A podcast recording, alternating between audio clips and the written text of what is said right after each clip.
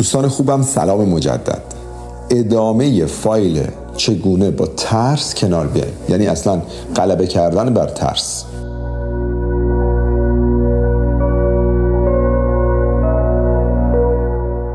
خب اول باز ماهیت رو بفهمیم برای اینکه بتونیم کنار اومدن باهاش رو تعریف بکنیم. یعنی یکی از مسائلی که همیشه همیشه از من به یاد داشته باشید اینه که وقتی شما می‌خواین یه موضوعی رو در ذهنتون حل بکنید وقتی شما می‌خواین یه موضوعی رو تو ذهنتون حل بکنید براش راهکار پیدا بکنید مهمترین نکته اینه که درک بکنیم. بچه اینجا خیلی نکته مهمیه. ما باید درک بکنیم که اون موضوع چیه. مثلا شما نمی‌تونید در مورد کوانتوم فیزیک و مسائلش نظر بده. اصلا وقتی نمی‌دونید چیه. شما نمی‌تونید در مورد معادله انتگرال حرف بزنید وقتی نمی‌دونید چیه.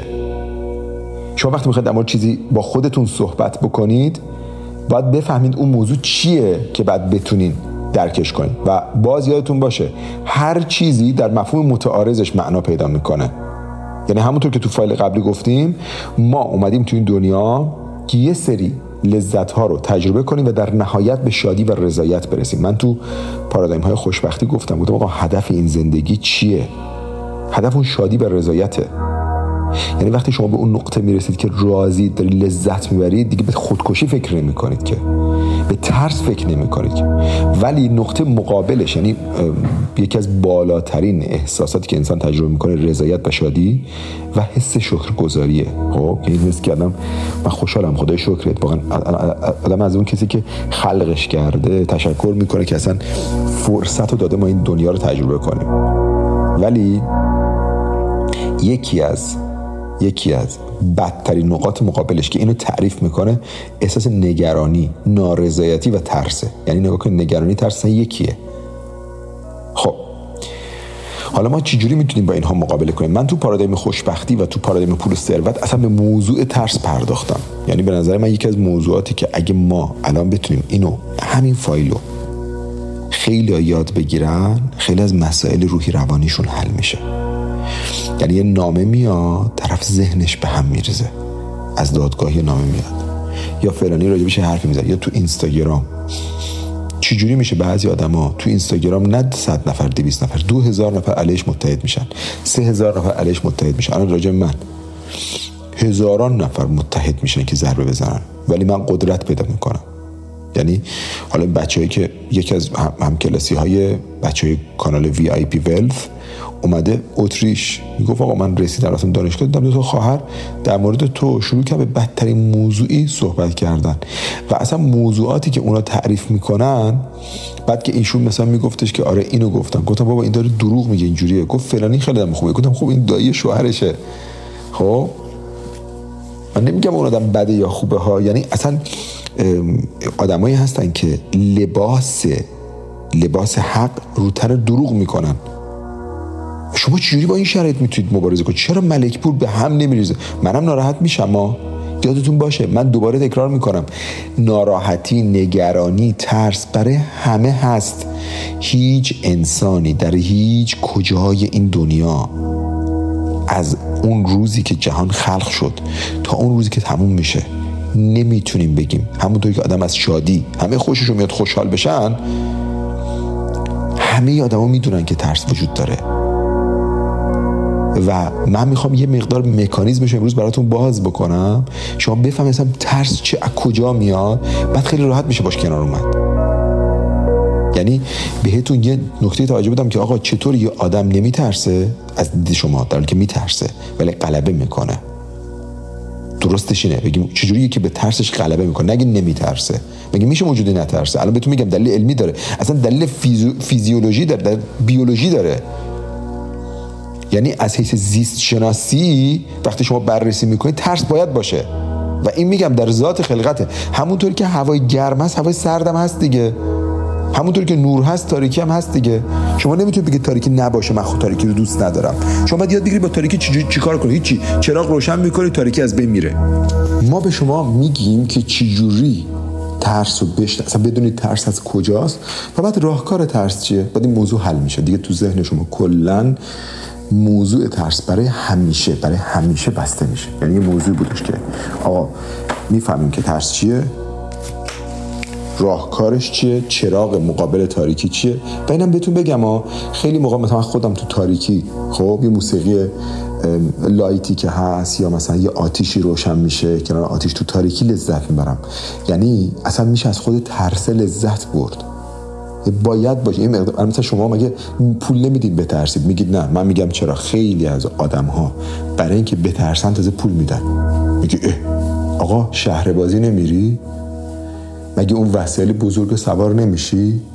اون هیجان رو نمی هیجان همون جنس ترس دیگه. کارش می‌خوای تعریفش کن. ولی هست. و تو بعضا به خاطر ترس هزینه می‌کنی.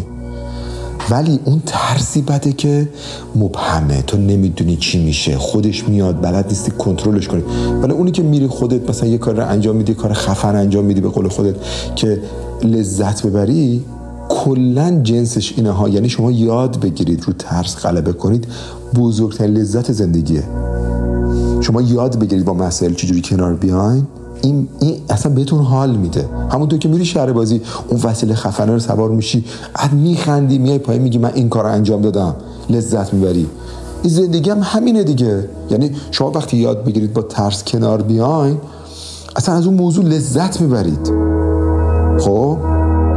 فقط یاد بگیرید که چی هست و چجوری کنار بیاید. خب گوش کنید بچه ها. شما وقتی به دنیا اومدین خب مثلا مغز انسان وقتی شکل گرفته هزاران سال شکل گرفت تا مغز انسان مغز انسان بشه. بر اساس اون که داروین گفته بود ولی دیگه حلقه مفقودش هم پیدا شده تقریبا ما می‌دونیم که آنچه که داروین گفت تقریبا یا شدم تحقیقا درسته. حالا یعنی به این مفهوم که ما الان می‌دونیم که مثلا آدم ها از ریشه میمون ها و گوریل ها و اینا هستن. ما می‌دونیم که چی شده. اول مثلا در جهان هستی تک سلول ها شکل گرفتن. بعد موجودات خیلی دیگه کوچولوی دیگه شکل گرفتن. و تقریبا ما دیگه می‌دونیم که مثلا قبل از هر موجودی چه موجودی بوده. اینا جهش ژنتیک کردن و تغییر قیافه دادن. مثلا ما می‌دونیم که یه زمانی روی زمین گوسفندان نمی‌تونستن دیگه علف بخورن مجبور از گیاهان درختها بخورن. آروم آروم. بر اساس نیاز اینا گردنشون بزرگتر شد. مثلا ما موجوداتی به اسم زرافه داریم مثلا. خب؟ یعنی این تقریبا برای ما دیگه واضحه. دلایل علمی داره همش اثبات شده. آیا این رد خداست؟ چون خدا گفته دفعه آدم اومد روی زمین و نمی‌دونم نوح بود و اینجور چیزا. ببینید اینا هیچ تعارضی با هم نداره. چجوری نداره؟ نگاه کنید گوش کنید. داستانهایی که در قرآن و خیلی از کتاب ها اومده برمیگرده به یک سری مسائل معنوی و ما باید بپذیریم که غیر از آنچه که ما تو این دنیا می‌بینیم و بحث فیزیک کلاسیکه ما یه سری چیزایی داریم که غیبه نهانه و ما درکش نمی‌کنیم. خیلی از این داستان ها می‌تونه سمبولیک باشه یعنی برای آموزش ما باشه و کاملا طبیعیه که در اون زمان مثلا وقتی حضرت ابراهیم بوده حضرت نوح بوده حضرت محمد بوده تمام پیامبران بزرگ که بودن که سلام خدا بر همشون با اینها در واقع در زمان خودشون در مکان خودشون نمی‌تونستن مردم رو مثلا با بحث فیزیک کوانتوم آموزش بدن. اصلا کسی اون زمان نمیپذیرفت. اینا باید با یه سری داستان مردم آموزش میدن. معلومه ما باید فرزند زمان خودمون باشیم. ما فلسفه اون داستان رو باید بگیریم. مثلا اینکه آقا ابراهیم تونست آتش رو گلستان بکنه ما می‌خوایم به این نقطه برسیم که آقا در همه سختی ها در کوران مشکلات و سختی ها و آتش یک قدرتی هست که می‌تونه بر آتش غلبه کنه. همین. و این درسته. این حرف از نظر فیزیک هم درسته. حالا تو بگو آقا یه موادی هست که آتش رو می‌تونه یه لحظه مثل کف میمونه خاموش کنه. اون زمان که نمی‌شد اینو گفت. خب از این موضوع بگذاریم برگیم به موضوع ترس. ببینید. شما وقتی به موضوع ترس برمیگردید و به موضوع خلقت آدم می‌بینید که در جهان فیزیک عادی در جهان طبیعی ما که دایناسورا بودن بعد نابود شدن عصر یخبندان همین مسائل از تکسلولی به این ور یه سیستم خیلی ساده در موجودات شکل گرفته که برای حفظ موجودات عمل می‌کرده. مثلا تو مغز آدم این بخش هستی که بهش میگن لیزرد براین مثل حالت چون مار و مارمولکه بهش میگن بخش مارمولکی مغز بخش ماری مغز. خب؟ این اصلا بخش فیزیکی داره تو مغز ما. هست. که این ناخداگاه اصلا هیچ اتفاقی قرار نباشه باشه بیفته. این میترسه. خیلی هم ساده است این بخش مغزا. یعنی دانشمندا میبیننش می‌دونن هست و خیلی هم مکانیزم ساده ای داره. چون تو تک سلولی بگیر تا توی مگس و پشم همین قسمت شبیه مغز انسان هست. خب؟ این بخش چی جوریه نگاه کن شما سمت مگس. اصلا کاری با مگس نداری ولی میدی یه جایی داری تکون می‌خوری مگس اونجاست ناخودآگاه بالا میشه میره.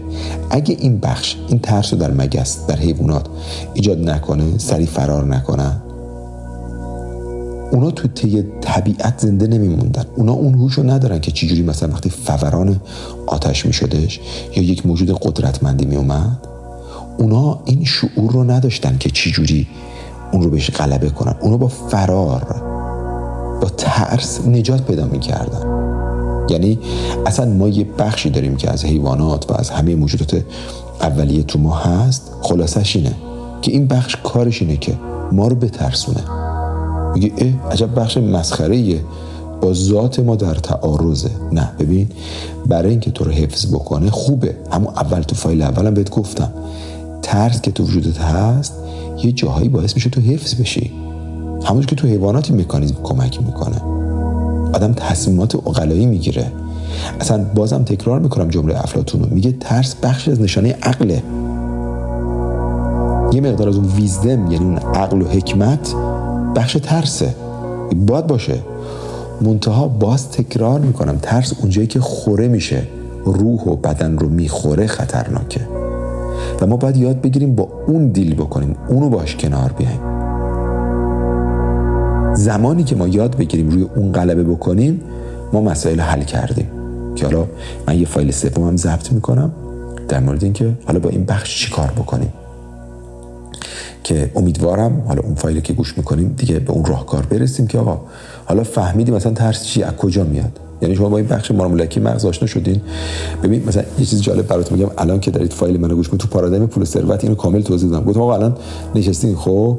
دارین فایل منو گوش می‌کنید. یا دارید مثلا تو ماشین نشستی دارید درایو می‌کنی رانندگی می‌کنی دقت بکن روی صندلی هستی یا یه جای وایسادی. مثلا به فاصله 50 سانتی متر اطراف دایره بکش. یه الان تو ذهنت یه دایره بکش. الان نشستی خطری هست می‌کنی؟ میگه نه. میگم حالا فکر کن همین دایره رو یکی روی صندلی بذاره تو رو ببره دو هزار متر رو هوا. از اون بالا آدما کوچولو میشن. میترسی؟ او حتما میترسی.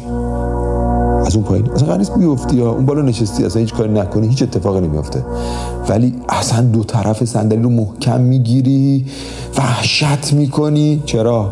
تمام شهر بازی رو همین ساخته شده. تو می‌دونی تشی چه نمیشه ولی ناخداگاه میترسی. دست خودت نیست. به خاطر من گفتم ترس تو نمی‌تونی از بین ببری. تو می‌تونی یاد بگیری با ترس کنار بیای. چون تو ذات انسان اصلا ترس ب... مثلا خیلی از شما میگه من آدم ترسویم نه. اونی هم که تو فکر کنی خیلی شجاعه همین رو داره. فقط یاد می‌گیره باش کنار بیاد. همین. به همین سادگی. و اگه شما یاد بگیرید چجوری به ترس کنار بیان؟ موضوع حل میشه. بریم تو فایل بعدی یه سری راهکارا رو بهتون بگم. عاشقتون.